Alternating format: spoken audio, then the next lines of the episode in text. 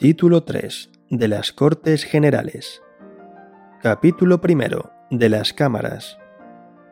Artículo 66. 1. Las Cortes Generales representan al pueblo español y están formadas por el Congreso de los Diputados y el Senado.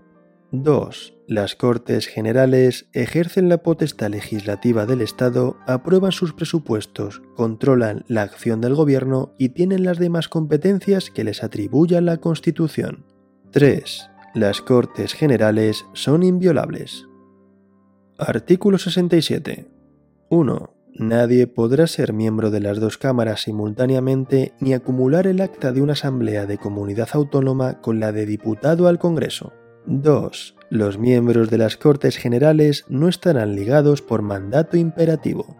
3. Las reuniones de parlamentarios que se celebren sin convocatoria reglamentaria no vincularán a las cámaras y no podrán ejercer sus funciones ni ostentar sus privilegios. Artículo 68. 1. El Congreso se compone de un mínimo de 300 y un máximo de 400 diputados elegidos por sufragio universal, libre, igual, directo y secreto, en los términos que establezca la ley. 2. La circunscripción electoral es la provincia. Las poblaciones de Ceuta y Melilla estarán representadas cada una de ellas por un diputado. La ley distribuirá el número total de diputados asignando una representación mínima inicial a cada circunscripción y distribuyendo los demás en proporción a la población. 3. La elección se verificará en cada circunscripción atendiendo a criterios de representación proporcional. 4. El Congreso es elegido por cuatro años. El mandato de los diputados termina cuatro años después de su elección o el día de la disolución de la Cámara. 5. Son electores y elegibles todos los españoles que estén en pleno uso de sus derechos políticos. La ley reconocerá y el Estado facilitará el ejercicio del derecho de sufragio a los españoles que se encuentren fuera del territorio de España. 6. Las elecciones tendrán lugar entre los 30 y 60 días desde la terminación del mandato. El Congreso electo deberá ser convocado dentro de los 25 días siguientes a la celebración de las elecciones. Artículo 69. 1. El Senado es la Cámara de Representación Territorial. 2. En cada provincia se elegirán cuatro senadores por sufragio universal, libre, igual, directo y secreto por los votantes de cada una de ellas en los términos que señale una ley orgánica. 3. En las provincias insulares, cada isla o agrupación de ellas con cabildo o consejo insular constituirá una circunscripción a efectos de elección de senadores correspondiendo tres a cada una de las islas mayores, Gran Canaria, Mallorca y Tenerife, y uno a cada una de las siguientes islas o agrupaciones, Ibiza, Formentera, Menorca, Fuerteventura, Gomera, Hierro, Lanzarote y La Palma. 4. Las poblaciones de Ceuta y Melilla elegirán cada una de ellas dos senadores. 5. Las comunidades autónomas designarán además un senador y otro más por cada millón de habitantes de su respectivo territorio. La designación corresponderá a la Asamblea Legislativa o en su defecto al órgano colegiado superior de la comunidad autónoma de acuerdo con lo que establezcan los estatutos que asegurarán en todo caso la adecuada representación proporcional. 6. El Senado es elegido por cuatro años, el mandato de los senadores termina cuatro años después de su elección o el día de la disolución de la Cámara. Artículo 70. 1. La ley electoral determinará las causas de inelegibilidad e incompatibilidad de los diputados y senadores, que comprenderán, en todo caso, a. a los componentes del Tribunal Constitucional, b. a los altos cargos de la Administración del Estado que determine la ley, con excepción de los miembros del Gobierno. C. Al defensor del pueblo. D. A los magistrados, jueces y fiscales en activo. E. A los militares profesionales y miembros de las fuerzas y cuerpos de seguridad y policía en activo. F. A los miembros de las juntas electorales. 2. La validez de las actas y credenciales de los miembros de ambas cámaras estará sometida al control judicial en los términos que establezca la ley electoral. Artículo 71. 1. Los diputados y senadores gozarán de inviolabilidad por las opiniones manifestadas en el ejercicio de sus funciones. 2. Durante el periodo de su mandato, los diputados y senadores gozarán asimismo de inmunidad y solo podrán ser detenidos en caso de flagrante delito. No podrán ser inculpados ni procesados sin la previa autorización de la Cámara respectiva. 3. En las causas contra diputados y senadores será competente la Sala de lo Penal del Tribunal Supremo. 4. Los diputados y senadores percibirán una asignación que será fijada por las respectivas cámaras. Artículo 72.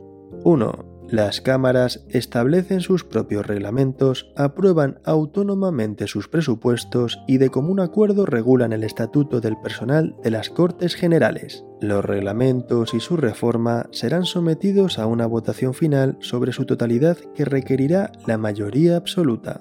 2. Las cámaras eligen sus respectivos presidentes y los demás miembros de sus mesas. Las sesiones conjuntas serán presididas por el presidente del Congreso y se regirán por un reglamento de las Cortes Generales aprobado por mayoría absoluta de cada Cámara.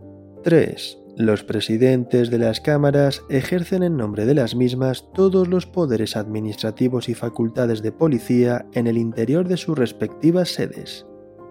Artículo 73. 1. Las cámaras se reunirán anualmente en dos periodos ordinarios de sesiones, el primero de septiembre a diciembre y el segundo de febrero a junio. 2. Las cámaras podrán reunirse en sesiones extraordinarias a petición del Gobierno, de la Diputación Permanente o de la mayoría absoluta de los miembros de cualquiera de las cámaras. Las sesiones extraordinarias deberán convocarse sobre un orden del día determinado y serán clausuradas una vez que éste haya sido agotado. Artículo 74. 1. Las cámaras se reunirán en sesión conjunta para ejercer las competencias no legislativas que el título segundo atribuye expresamente a las Cortes Generales. 2. Las decisiones de las Cortes Generales previstas en los artículos 94.1, 142.2 y 158.2 se adoptarán por mayoría de cada una de las cámaras. En el primer caso, el procedimiento se iniciará por el Congreso y en los otros dos por el Senado. En ambos casos, si no hubiera acuerdo entre Senado y Congreso, se intentará obtener por una comisión mixta compuesta de igual número de diputados y senadores. La comisión presentará un texto que será votado por ambas cámaras. Si no se aprueba en la forma establecida, decidirá el Congreso por mayoría absoluta. Artículo 75. 1. Las cámaras funcionarán en pleno y por comisiones. 2. Las cámaras podrán delegar en las comisiones legislativas permanentes la aprobación de proyectos o proposiciones de ley. El Pleno podrá, no obstante, recabar en cualquier momento el debate y votación de cualquier proyecto o proposición de ley que haya sido objeto de esta delegación. 3. Quedan exceptuados de lo dispuesto en el apartado anterior la reforma constitucional, las cuestiones internacionales, las leyes orgánicas y de bases y los presupuestos generales del Estado. Artículo 76. 1. El Congreso y el Senado, y en su caso ambas cámaras conjuntamente, podrán nombrar comisiones de investigación sobre cualquier asunto de interés público. Sus conclusiones no serán vinculantes para los tribunales ni afectarán a las resoluciones judiciales, sin perjuicio de que el resultado de la investigación sea comunicado al Ministerio Fiscal para el ejercicio, cuando proceda, de las acciones oportunas.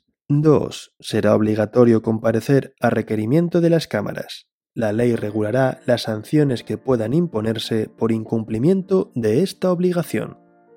Artículo 77. 1. Las cámaras pueden recibir peticiones individuales y colectivas siempre por escrito, quedando prohibida la presentación directa por manifestaciones ciudadanas. 2. Las cámaras pueden remitir al Gobierno las peticiones que reciban, el gobierno está obligado a explicarse sobre su contenido siempre que las cámaras lo exijan. Artículo 78. 1. En cada Cámara habrá una Diputación permanente compuesta por un mínimo de 21 miembros que representarán a los grupos parlamentarios en proporción a su importancia numérica.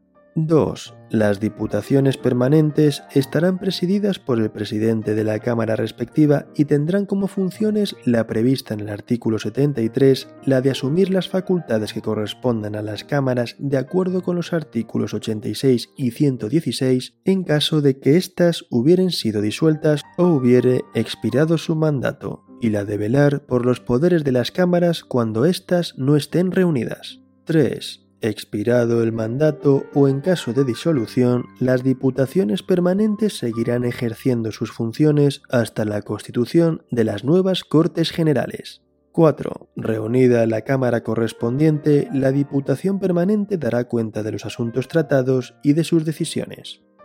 Artículo 79.